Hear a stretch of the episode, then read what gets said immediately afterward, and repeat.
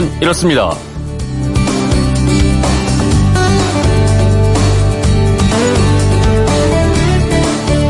안녕하십니까, 전종환입니다. 남북 분단 이후 처음이라고 합니다. 대한민국 공군이라는 글자, 그리고 태극마크가 선명하게 새겨진 우리 공군의 수송기 2대가 어제 오전 11시쯤 북한의 평양 순안국제공항에 착륙을 했는데요. 자, 우리 공군 수송기들 왜 벌건대낮에 북한 공항에 들어갔을까요?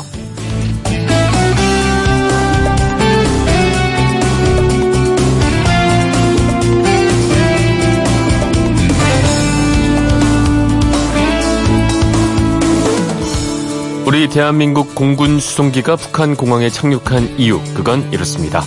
이 수송기는 공군 성남기지 소속의 C-130H 수송기입니다. 화물 또는 무기를 운송하거나 특수전 요원들이 공중 침투를 할 때 이용하는 전형적인 군용기라고 하는데요. 이 수송기에는 농구 대통령이란 별명을 가진 허재 감독을 비롯해서 우리나라 농구 남녀 국가대표 선수들, 또 통일부 장관 등 정부 인사와 취재진까지 모두 101명이 타고 있었습니다. 오늘과 내일 이틀간 평양 류경 정주영 체육관에서 열릴 남북 통일농구 경기를 하기 위해서 북한에 들어간 겁니다. 그런데 이렇게 우리 방북단이 수송기를 타고 갈 줄은 북한도 몰랐나 봅니다. 평양 순안공항에 마중 나온 북측 인사들도 수송기를 타고 방북단을 보고 깜짝 놀라는 반응을 보였다고 하는데요.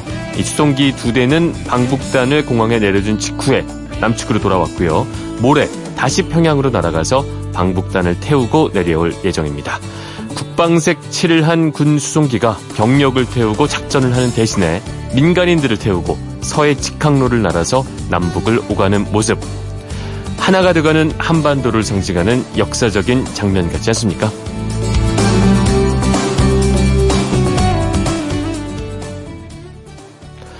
(7월 4일) 수요일 그건 이렇습니다. 전종환입니다. 밤사이 나온 소식들 먼저 살펴드리겠습니다. 태풍 뿌라피룬이 동해상으로 진출하면서 6시부로 울산 앞바다, 경북 남부 앞바다, 경북 북부 앞바다 지역에 태풍주의보 대치가 발효됐습니다. 러시아 월드컵 16강전에서는 스웨덴이 스위스를 물리치고 24년 만에 8강에 진출했습니다. 스웨덴은 콜롬비아를 꺾은 잉글랜드와 4강 진출을 다투게 됐습니다. 두 팀 외에 이미 8강으로 확정된 팀은요, 우루과이와 프랑스, 브라질과 벨기에, 러시아와 크로아티아입니다. 중국 법원이 대만 마이크론에 대해서 중국 내에서 반도체 판매 금지 명령을 내렸다는 소식에 영향을 받아서 뉴욕 증시가 하락 마감했습니다. 독립기념일을 하루 앞두고 증시가 오후 1시에 조기 폐장된 가운데 다우지수는 0.5%, 나스닥 지수는 0.8% 이상 떨어졌습니다. 네, 과거에 혹시 농촌활동봉사, 그러니까 농활, 한 번쯤은 뭐 해보셨을 수도 있을 것 같습니다. 방학에 들어간 대학생들을 비롯해서 직장인들이 요즘 재능기부 형태로요, 농활을 하고 있다는 소식이 들려오는데, 뭐 이미 이렇게 자신의 재능을 마음 맞는 곳에 기부하는 분들도 많이 있는 것 같습니다. 자, 여러분들 경우에는 재능기부의 기회가 주어진다면 어떤 재능을 어디에 기부를 하고 싶으신지 오늘 아침에 좀 여쭙고 싶습니다.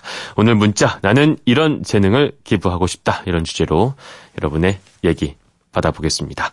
MC 미니로 보내시는 건 공짜고요. 휴대폰 샵 8001번으로 보내시는 건 짧은 건 50원, 긴 건 100원의 정보 이용료가 있습니다. 방송에 소개된 분들 가운데는 몇 분께 선물 보내드리니까 많은 문자 부탁드리겠습니다. 문자 보내주실 동안 노래 한 곡 듣고 가겠습니다. 엘비스 플래스입니다. 젤 하우스 락.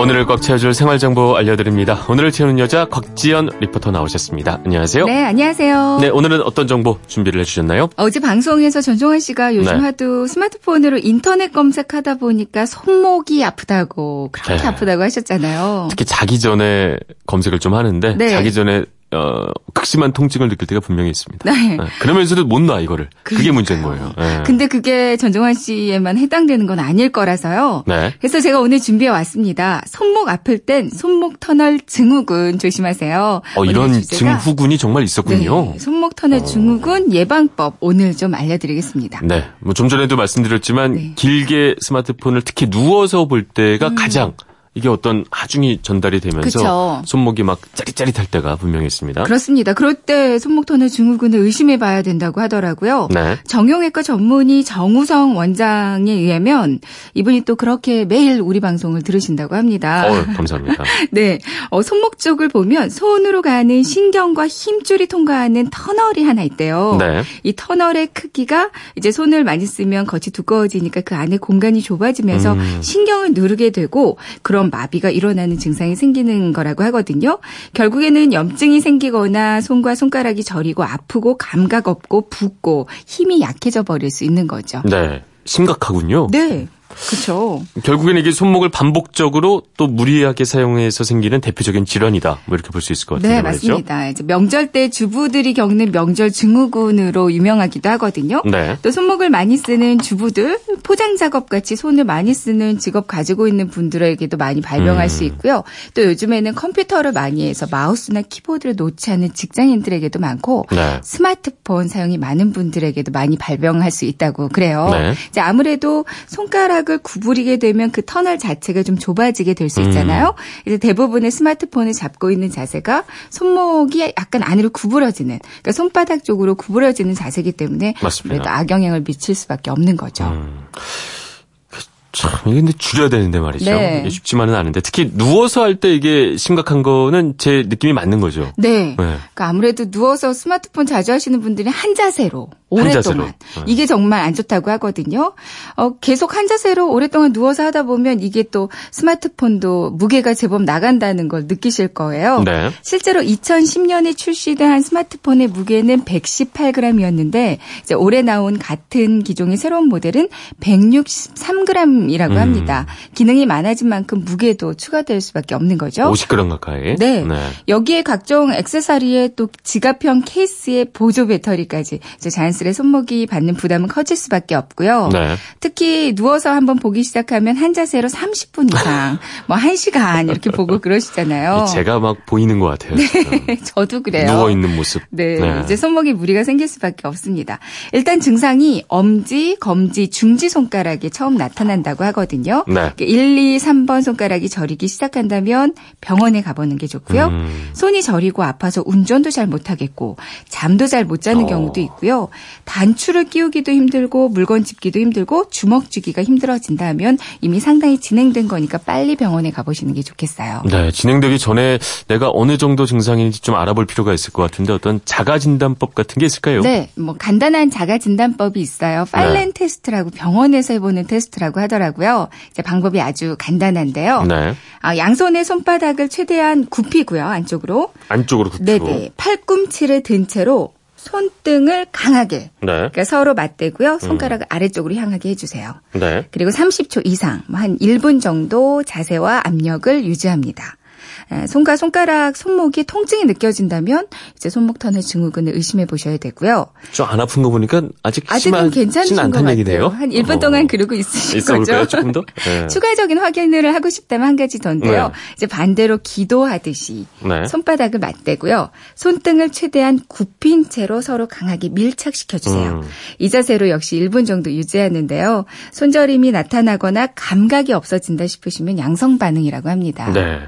이게 이렇게 해서 통증이 실제로 느껴진다. 그러면 정말 참지 말고 전문의의 진단을 받는 게 좋을 것 같은데 네. 이것도 어떻게 뭐 평소에 예방하는 방법 같은 게 있을까요? 아마 병원을 찾으시면 무거운 거 들지 마세요. 손 쓰지 마세요. 네. 이 얘기를 아마 가장 많이 들으실 텐데요. 일단 스마트폰도 좀 가볍게 만들어주시면 도움이 될 것 같아요. 네. 핸드폰 케이스는 지갑형보다는 보호 기능만 있는 가벼운 케이스로 대체하는 게 좋겠고요. 네. 이제 보조 배터리는 가방 안에 넣고 다니시고요. 그렇죠. 이제 평상시에 통증이 심한 분들은 휴대폰은 최대한 가벼운 걸로 바꾸는 것도 한 방법이겠습니다. 네. 그리고 컴퓨터를 장시간 사용할 때도 손목과 손가락을 피아노 치듯이 평행을 유지한 상태에서 작업해 주시고요. 스트레칭을 하는 법도 있다고요? 네. 우선 손가락 끝을 모으고요. 네. 최대한 손목 쪽으로 구부려 주세요. 손목 쪽으로. 마치 손으로 백조 모양을 만들듯이 그렇죠. 만들어 주시고요.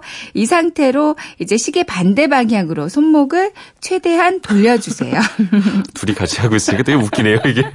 이거 하면 그렇게 좋대요. 아, 이게 좋은 거군요. 매일 뭐 한 10번에서 15번 정도 반복하고요. 네. 3, 4주 정도는 꾸준히 해주면 개선 효과가 있다고 합니다. 이 밖에도 두 손 깍지를 끼고요. 네. 이제 그 물결 치듯이 손목을 움직여주세요. 그리고 또 하나, 두 팔을 앞으로 뻗어서 네. 이제 손바닥 그렇게 최대한 몸 안쪽으로 꺾어주는 것도 한 서너 번 정도 반복해주면 좋다고 합니다. 알겠습니다. 일단 뭐 스마트폰 사용을 아예 줄이기는 어려운 부분도 없지 않아 있으니까 그쵸. 말이죠. 스마트폰의 무게를 줄이고 또 이렇게 좀 전에 말씀해 주신 스트레칭을 꾸준히 하면 조금 도움이 될 것 같습니다. 네. 네, 오늘도 꽉 찬 정보 감사합니다. 오늘을 채우는 여자 곽지연 리포터였습니다. 고맙습니다. 네, 고맙습니다.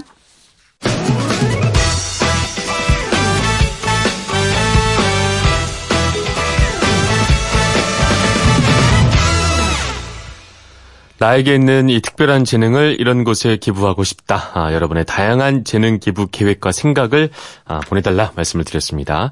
9060님 경력 33년차 초등학교 교사입니다. 농촌 어르신이나 꼬마들의 기초 언어나 놀이책 읽어주기 등의 도움을 줄 수 있습니다. 9999님 저는 자동차 정비 기술을 갖고 있는데요. 가끔 시골길을 가다 보면 많은 농기계들이 들판에 녹슬어서 방치되어 있는 모습을 많이 보는데 실상 가서 보면 큰 고장이 아닌데 농부님들의 전문 지식이 없어서 사용을 못하면서 방치되는 경우가 많더군요. 기회가 되면 들판에 고장난 농기계들을 고쳐드리고 싶습니다. 그렇죠. 특히 요즘 뭐 농사는 어르신들이 많이 짓고 젊은이들은 많이 떠나다 보니까 이런 방치된 농기계들 분명히 많이 있을 것 같습니다. 좋은 생각입니다. 아주. 0730님 바둑 아마 6단입니다. 무료한 시간 보내시는 마을 경로당이나 바둑을 배우고 싶어하는 어린이들이 있는 곳에 찾아가서 바둑을 알리는 재능 기부를 하고 싶습니다. 김영중 씨는요. 저는 종이접기를 잘합니다. 치매 어르신들에게 종이접기를 배우게 해드리고 싶어요. 간단하고 접기 쉬운 종이접기를 하다 보면 어르신들이 동심으로 잠시나마 돌아갈 수 있지 않을까 싶습니다. 야, 이렇게 여기까지만 소개를 해드려도 진짜 저희가 각자가 할 수 있는 일들이 참 보람된 게 많고요. 다양하다는 생각이 듭니다. 또 있어요. 4890님. 저는 특별히 잘하는 것은 없지만 곡식 씨앗을 잘 받습니다. 귀농, 텃밭하는 분들께 채소나 곡식 씨앗 받는 것을 가르쳐주고 싶습니다. 오늘도 들깨 모종이랑 상추 씨를 나눠주었습니다. 1235님. 저는 미용 재능 기부를 할 겁니다. 전에는 독거 어르신, 거동 불편하신 분들을 찾아다니면서 미용 봉사 활동을 해드렸는데 요즘은 요양병원이 생겨서 어르신분들 사라지셨는데 저는 미용 봉사 활동을 찾아서 할 예정입니다. 이렇게 다양한 의견 보내주셨고요. 실제로 지금 그 봉사활동을 하고 계신 재능기부를 하고 있는 분도 계십니다. 8049님인데요. 4년째요. 요양병원 어르신들께 노래 봉사하고 있습니다. 1시간 정도 함께 노래하다 보면 어르신들이 너무 즐거워하는 모습이 행복해 보입니다. 이렇게 보내주셨습니다.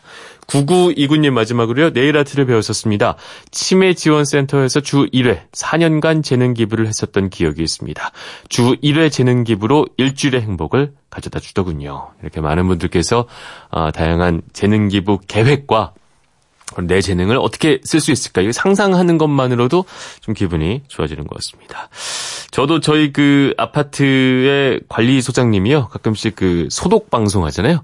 오늘 아파트에서 전체 소독이 있을 예정입니다. 창문 닫아주세요. 이런 거 하실 때 뭔가 되게 부끄러워하시고 소심해하시고 막 이런 걸 볼 때마다 내가 가서 한번 그 목소리로 오늘 소독 방송을 해보면 어떨까? 실제로 지난번에 한번 그 관리소장님이 한번 가르쳐달라고 말씀을 하셨는데 그때 제가 좀 부끄러워서 아닙니다 이러고 말았는데요. 저도 한번 적극적으로 생각을 해봐서 소독방송의 발전을 위해서 노력을 해보도록 하겠습니다. 네, 청취자 여러분의 참여로 만들어가는 그건 이렇습니다. 전종환입니다. 잠시 후에 돌아오겠습니다.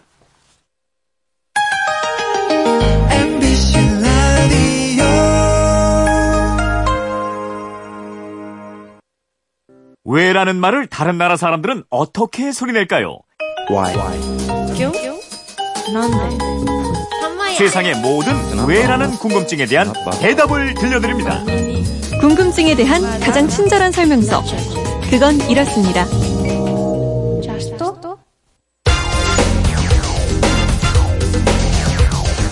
궁금증이 지식이 되는 아하!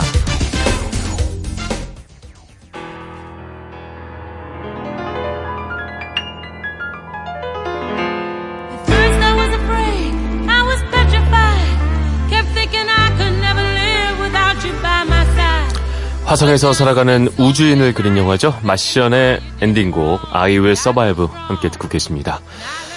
뭔 얘기를 하려고 이걸 트는 거야 생각하실 것 같은데, 휴대폰 뒷번호 0690님이 이런 궁금증을 보내주셔서 저희가 이 곡을 골라봤습니다. 토성이 지구에 가장 가까워지는 것을 시작으로 앞으로 한 달 동안 우주쇼가 펼쳐진다고 하는데요. 토성, 목성, 화성 등의 행성 이름은 누가 지었는지 궁금합니다. 이렇게 보내주셨습니다. 네, 이 궁금증 김수지 아나운서와 해결을 해보겠습니다. 안녕하십니까? 안녕하세요. 네, 자 일단 한 달 동안 우주쇼가 펼쳐진다는데 이게 무슨 얘기인가요? 일단 이 우주쇼라는 게 네. 일주일 전에 6월 27일부터 시작이 됐는데요. 그 토성 있잖아요. 네. 아름다운 고리를 가진 행성. 그렇죠. 이 토성의 위치가 이날 2월 27일에 지구에 가장 가까이 다가와서 이제 여름 내내 쉽게 관측을 할 수가 있게 됐고요. 네. 토성 오른쪽에 있는 거대한 소행성 베스타도 밝게 빛나고 있어서 몇 달 동안 맨눈으로 확인을 할 수가 있다고 합니다. 네. 이제 거기다가 7월 27일 밤에 뜨는 보름달은 지구의 그림자에 완전히 가려서 붉게 빛나는 이른바 블러드 문이 된다고 하네요. 이 블러드 문이라는 게 개기월식인 거죠? 네, 네. 그렇죠. 개기월식에 아까 말씀하신 그런 뭐 가장 가까이서 보이고 정말 우주쇼라고 해도 과언이 아닐 것 같은데 말이죠. 네, 맞습니다.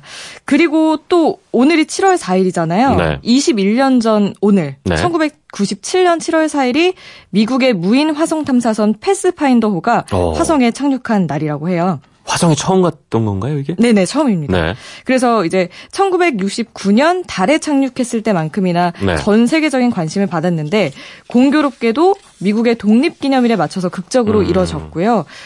패스파인더는 로봇 탐사기구 소저너를 풀어놨는데 네. 이 소저너가 화성 표면을 돌아다니면서 암석, 광물질 등을 조사를 해서 지구로 전송했습니다. 알겠습니다.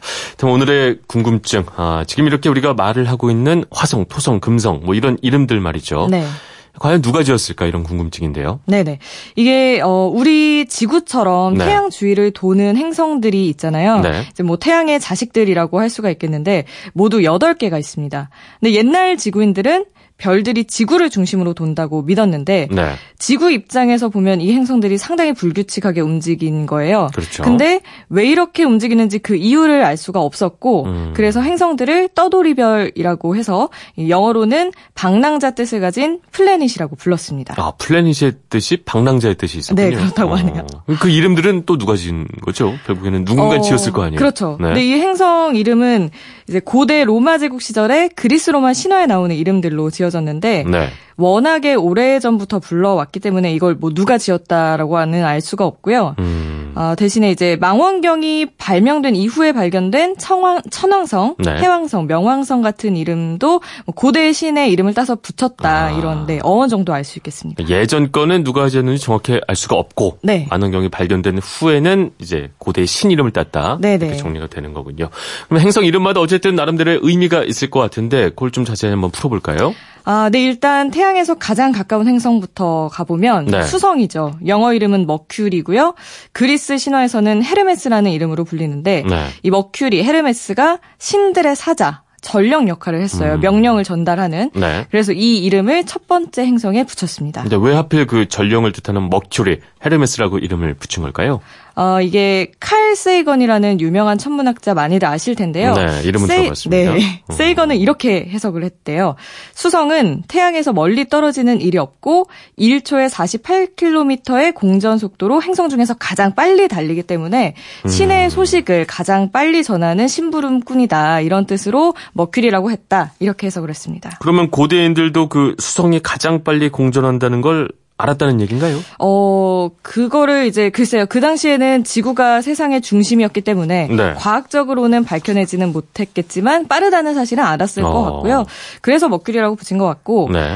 아 이제 그다음 금성. 비너스라고 하죠. 네. 그리스 신화에서는 아프로디테라고 하는데 금성 같은 경우는 밝고 아름답게 빛나기 때문에 로마 신화에 나오는 미의 여신 베누스의 이름을 따서 비너스라고 불렀다고 합니다. 이거를 우리 조상들은 개밥바라기 네. 이렇게 불렀던 거죠? 네네. 네. 저녁에 뜨면은 개밥바라기, 새벽에 뜨면은 샛별로 불렀는데요. 새벽과 저녁에 보이는 금성이 각각 다르다고 생각해서 이렇게 이름을 붙였다고 합니다. 네. 금성 다음으로 또 해에서 가까운 행성이 지구죠? 그죠? 네네. 네. 지구는 영어로 어스잖아요. 네. 이 말이 땅이나 대지를 뜻하는 고대 게르만족의 말에서 나왔는데요. 네. 그리스 신화에서 가장 먼저 등장하는 신이 대지의 여신인 가이아입니다. 로마 신화에서는 텔루스 또는 테라라고 하는데 네. 이 가이아의 다른 이름이 어스, 지구입니다. 수금지화 그다음은 이제 화성인 거고요. 네네. 네. 그럼 이제 뭐 화성의 영어 이름은 마르스고요. 일단 네, 마르스. 전쟁의 신 이름이고요. 그렇죠. 그리스식 이름으로는 아레스라고 하는데 이게 제우스와 로마식 이름으로 아레스. 근데 네, 알아보니까 그리스식 이름이 아레스더라고요. 네네. 로마식이 그래서, 아니라. 네. 네. 이게 제우스와 헤라 사이에서 태어난 외아들 이름인데 네. 왜 이 이름을 붙였을까 보면 화성이 되게 붉게 보이잖아요. 네. 전쟁이 치열해지면 피로 물들기 때문에 이 이름을 붙였다고 합니다. 알겠습니다. 화성 다음에 있는 목성은 영어 이름으로 주피터고요. 네네. 주피터는 또 다른 이름이 제우스인데 네. 제우스는 아버지 크로노스를 물리치고 최고의 신이 됐는데요. 천문학자들은 그리스인들이 신들의 왕에 해당되는 제우스, 주피터를 목성 이름으로 부른 게 되게 미스테리한 거다 이렇게 얘기를 합니다. 왜 그런 거죠? 아, 목성이 일단 네. 8개 행성 중에 크기가 가장 크거든요. 네. 근데 고대 그리스 로마 시절에는 그런 사실을 알 수가 없었는데 어떻게 왕의 이름을 붙였냐 이런 거고 네. 또 목성이 우리 지구가 달을 가지고 있는 것처럼 거느리고 네. 있는 것처럼 위성이 있는데요. 그 수가 무려 63개나 됩니다. 근데 이제 신화를 보면 제우스도 아내가 많았던 거죠. 그러니까요. 그런 거 보면 네. 참 신기해요. 이게 위성이 있다는 것도 몰랐을 텐데 이런 것들을 다 네. 파악하고 있는 것 같은 느낌을 주잖아요. 그러니까요. 네. 그게 신기한 것 같아요. 그리고 이 이제 목성 다음이 토성이고요. 네. 영어 이름으로 세턴인데 이거는 농경의 신인 사투르누스에서 유래한 이름입니다. 네. 태양에서 멀고 운행이 느려서 느리게 움직이는 늙은 신의 이름을 붙였다고 하고요. 그리고 이제 또 천왕성 우라누스. 네. 이 우라누스는 하늘의 신 우라노스에서 온 말이고요. 제우스의 할아버지이자 크로노스의 아버지가 우라노스인데 네. 1781년에 영국 천문학자 윌리엄 허셜이 처음 발견을 했대요. 네. 근데 처음에 붙인 이름은 영국 왕 조지 3세의 이름을 따서 조르지움 시두스, 조지의 행성이라는 뜻이래요. 이 이름을 붙였었다고 합니다. 근데 이걸 왜 우라누스로 바꾼 거죠? 다른 행성들의 이름은 다 네. 그리스 로마 신화에 따라서 지어왔기 때문에 이 관례를 따라서 1850년에 이름을 고친 거고요. 마지막 행성 또 해왕성은 넵튠인데 네. 청록색으로 빛나기 때문에 바다의 신 넵투누스의 이름을 땄는데요. 그리스 신화 이름은 여러분에게도 익숙한 포세이돈입니다. 네. 네, 그러면 오늘의 공부 많이 한 것 같습니다. 이런 네. 것까지 알려드립니다. 네. 지금까지는 태양계 행성의 서양식 이름이 어디서 유래했는지를 말씀을 드렸는데 네. 우리는 수성, 금성, 화성 이렇게 말을 하잖아요. 그렇죠. 이 이름은 어디서 왔을까요? 글쎄 말이에요. 이것도 우리가 옛날부터 이렇게 불러왔을 것 같은데 네네. 제가 알 리는 없고요. 궁금합니다. 네. 네. 동양에서 부르는 이 수성, 금성, 화성, 목성, 토성은 네. 고대 동양에서도 쉽게 관측이 됐어요. 그래서 이 5개의 행성에 음양오행설에서 따온 화, 불이죠. 수, 물, 네 그리고 목, 나무, 금, 쇠. 토, 흙의 성격, 그래서 이런 특성을 붙였던 겁니다. 이 당시에도 천왕성, 해왕성 이름은 없네요. 예, 왜냐면은 이 두 행성은 고대 관측 기술로는 발견을 못했고 나중에 망원경이 발명되고 나서 발견이 됐거든요. 네. 그래서 나중에 서양의 이름을 보고 나서 천왕성, 해왕성 이렇게 불렀던 거고요. 또 일주일의 이름도 화성, 수성, 목성, 금성, 토성 이 5가지 행성에 달과 해를 붙여서 월요일부터 일요일까지 정해진 겁니다. 알겠습니다. 0690님도 궁금증이 좀 풀리셨을 것 같습니다. 준비한 선물 보내드리겠고요. 궁금한 거 생기면 또 연락 주시면 저희가 이렇게 풀어보겠습니다.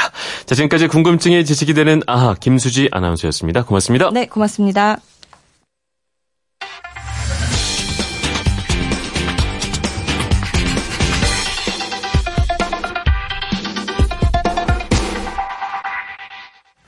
46년 전 오늘 분단 27년 만에 남북 간의 첫 합의였죠. 7.4 남북 공동 성명이 발표됐던 날입니다. 46년이라는 시간보다 근데 사실 지난 몇 달간의 한반도의 외교시계 더 빠르게 흘러간 듯한 느낌마저 드는데, 궁금한 키워드에 대해서 알아보는 키워드 인터뷰 코너, 한반도의 지정학적 위치와 강대국들의 관계 오늘 알아보도록 하겠습니다. 자, 오늘의 키워드 한반도의 지정학, 아산정책연구원 신범철 안보통일센터장과 이야기 나눠보겠습니다. 안녕하십니까? 예, 안녕하십니까? 네. 자, 우선 오늘이 7.4 남북 공동성명이 있던 날인데, 이게 한국전쟁 이후 처음으로 남북 간 합의가 있었던 걸로 알고 있습니다. 어떤 내용들이 좀 포함이 되셨었나요? 예, 말씀하신 대로 1972년 7월 4일이었습니다. 네. 그때 서울과 평양에서 동시에 이렇게 발표를 한 거고요. 내용은 크게 세 가지입니다.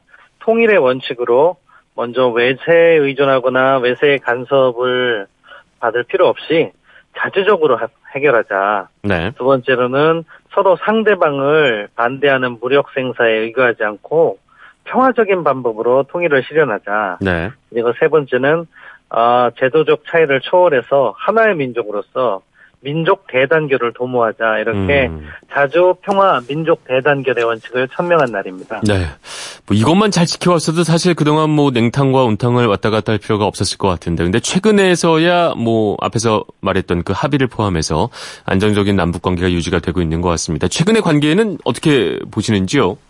예, 이것을 그간에 이렇게 반목국과 이렇게 대립을 반복해왔던 그런 것을 깨는 새로운 노력이 시도되고 있습니다. 네. 근본적인 원인이라고 할 수 있는 북한 핵 문제도 어느 정도 지금 대화가 진전되는 과정에서 풀릴 가능성이 보이고, 네. 그리고 남북 간의 교류도 보다 폭넓은 차원에서 이루어짐으로 해서 이것이 한반도 평화와 비핵화 프로세스가 서로 선순환 구조로 이렇게 만들어지는 그런 과정에 있다고 생각하는데요. 네. 말씀하신 것처럼 1970년대 그 미중 간 대탕트, 그리고 90년대 탈냉전, 2000년대 우리 대북 포용정책 시기보다는 이번이 북한 핵 문제의 근본적 해결이 함께 이렇게 논의되고 있다는 점에서, 네. 이것의 가능성은 더 높다, 이렇게 평가할 수 있겠습니다. 알겠습니다. 네, 한반도 같은 경우에는 처음 분단할 때도 그렇고 말이죠. 또 평화 기류가 흐르는 요즘에도 사실 이번에도 미국과 중국이 아주 적극적으로 많이 개입을 하지 않았습니까? 근데 어쨌든 지정학적으로 최근뿐만 아니라 역사적으로도 그렇고 우리는 어쨌든 한반도의 지정학이라는 것들이 이런 강대국들의 영향을 받을 수밖에 없는 그런 위치라고 봐야 되는 건가요? 예, 그렇습니다. 그래서 일부에서는 지정학의 저주다. 그렇게 얘기하고 또 다른 쪽에서는 지정학의 축복이라고도 이야기하는데요. 잘 쓰면 축복이고 잘못 쓰면, 예, 저주가 되는 거겠죠. 바로 그렇습니다. 네. 그러니까 저주 측면에서는 주변 강대국으로부터 영향을 받기 쉬운 위치에 있는 거죠. 대륙 세력과 해양 세력의 접점에 있기 때문에. 또 다른 각도에서는 대륙과 해양으로 뻗어나갈 수 있는 기회적인 요인도 있기 때문에, 네. 사실은 우리가 과거에는 주변국에 비해서 힘의 열세였기 때문에 영향력을 받아온 것이고요. 네. 앞으로 우리가 지금도 이미 우리의 역량은 과거에 비해서 많이 발전됐고, 앞으로 또 남북관계 개선이라든가 이런 부분을 통해서 더 발전한다면은, 네. 주변의 영향은 덜 받을 수 있다. 따라서 지정학의 저주에만 너무 이렇게 집착할 필요 없고, 네. 지정학의 축복, 이것까지도 저희가 생각하면서 보다 폭넓은 정책을 구상해야, 그렇죠, 된다고 생각합니다. 축복으로 만들어갈 필요가 반드시 있을 것 같은데, 지금 남북평화 기류 형성되고 있고 잘 되고 있지만 그래도 앞으로 과연 4강 국가들이 어떻게 나올지도 궁금할 수밖에 없습니다. 특히 미국을 보면 미국이 어떤 입장을 향후 취할지가 무척 궁금하게 되는데, 보통 그런 얘기를 많이 하잖아요. 지금 트럼프 대통령이 미국 내 어떤 정치를 위해서 남북관계를 활용하고 있다, 이런 얘기가 나오는데, 혹시 그렇다면 그 중간선거 끝나고 나면 좀 관심이 식는 거 아닌가? 그럼 우리는 어떻게 되는 건가? 이런 우려의 목소리들도 있습니다. 미국이 앞으로 어떤 입장을 취할 것으로 예측을 하시나요? 기본적으로 북한 핵이 미국의, 네, 이제 본토에도 위협이 된다는 인식을 하고 있기 때문에, 네, 자기 위협으로 인식하고 있는 거죠. 그래서 핵 문제를 해결하려고 하는 것이고, 그리고 이러한 북한과의 관계 개선을 통해서 한반도에서의 미국의 영향력을 계속해서 유지하는 거죠. 네. 한국과는 동맹을 통해서 이렇게 관계를 계속해서 굳건히 하고, 북한과는 관계 개선을 하면서 어떻게 보면 북한 지역에도 미국의 영향력을 조금 전개하려는 그런 의도가 있다고 생각합니다. 네. 다만 이제 핵 문제와 관련해서 지금 당장에는 북한의 위협이 미국의 이제 위협이 직접 된다. 그런 네. 인식을 하고 있는데, 일부 조금 해결되는 모습을 보이고, 나아가서, 이제 뭐 중간 선거라든가 말씀하신 것처럼 미국 국내 정치적인 소요가 이렇게 다 달성이 되면, 네. 그 다음에는 비핵화 동력과 관련해서 조금 미국의 관심을 덜 둘 가능성이 있습니다. 네. 그렇기 때문에 이 부분은 우리가 미국에 대해서도 또 비핵화 부분은 좀 계속해서 관심을 갖고 가야 된다고 촉구할 필요가 있고, 북한에 대해서도 앞서 말씀드린 것처럼 남북 관계만 진전되면은 이게 또 대북 제재라든가 이런 것 때문에 일정한 제한이 따르거든요. 네. 그래서 핵 문제와 남북 관계가 선순환 구조로 가야 된다 하는 점을 분명히 밝히고 이렇게 협력을 확대해 나가야 된다고 생각합니다. 알겠습니다. 미국 다음으로 궁금한 게 또 중국의 속내입니다. 이제 김정은 위원장 같은 경우에는 트럼프 대통령을 만나고 와서 꼭 반드시 시진핑 또 주석을 만나러 가는 그런 모습들을 볼 수가 있는데 일단 중국은 남북 평화에 대해서 어떤 입장을 갖고 있다 해석을 해볼 수 있을까요? 기본적으로 중국은 한반도에서 네. 이렇게 대화가 이루어지고 뭐 이런 그 비핵화 논의가 진전되는 것을 희망합니다. 네. 왜냐하면은 중국 역시 사실은 안보리 상임이사국으로서 NPT 체제에서 합법적인 핵보유국이거든요. 네. 그렇기 때문에 북한이 핵무기를 개발하는 것은 원치 않는 거죠. 다만 그 이러한 비핵화 과정에서 북한에 대한 과도한 압박이 혹시 모를 불안정을 야기할 수도 있다 하는 부분을 하나 우려하고 네. 있고요.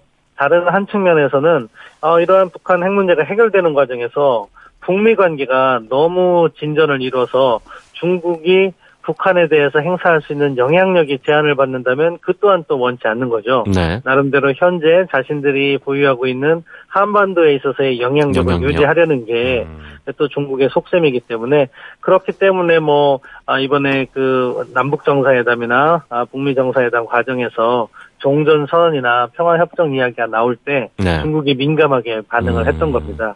그런 과정에서 중국의 이익을 실현하겠다. 네. 그게 그들의 기본 입장인 것 같습니다. 말씀을 듣다 보니까 결국 강대국들 같은 경우에는 영향력 부분은 놓지 않는 지점이다. 이렇게 볼 수가 있는 거죠. 물론 남북평화에 대해서도 관심이 있겠지만 그것은 우리만큼은 아닐 것이고 말이죠.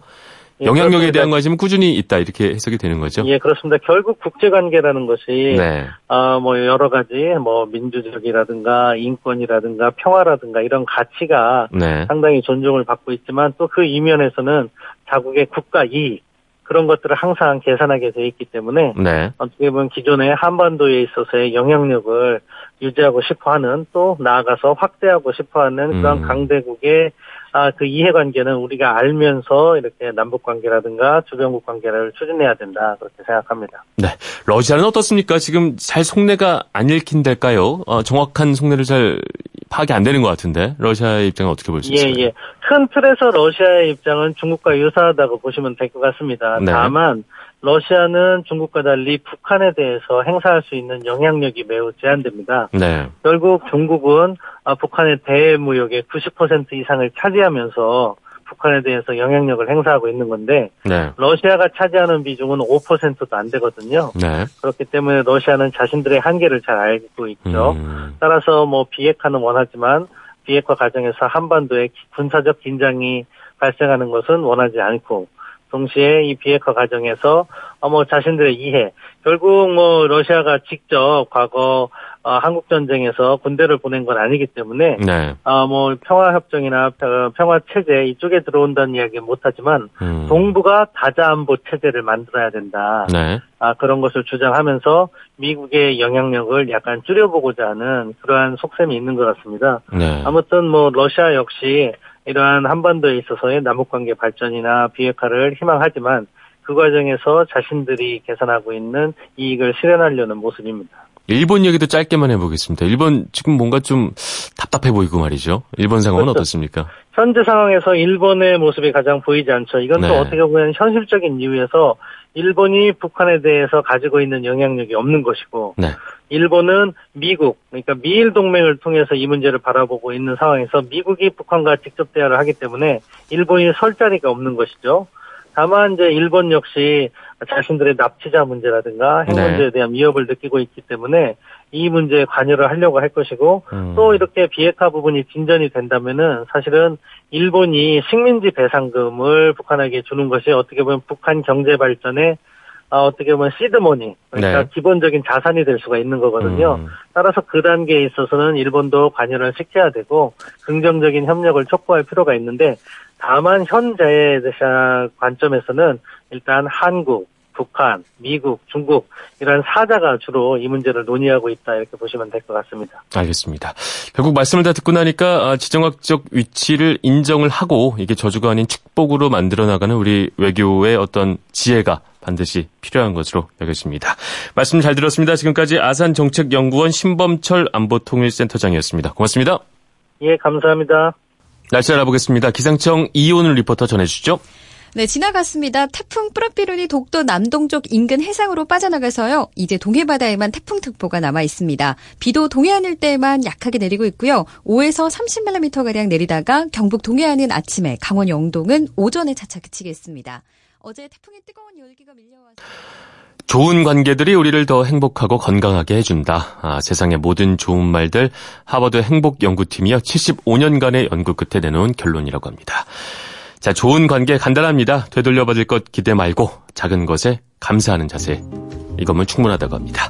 저는 내일 다시 찾아오겠습니다. 지금까지 아나운서 전종환이었습니다. 수요일 아침이죠? 모두 힘내십시오.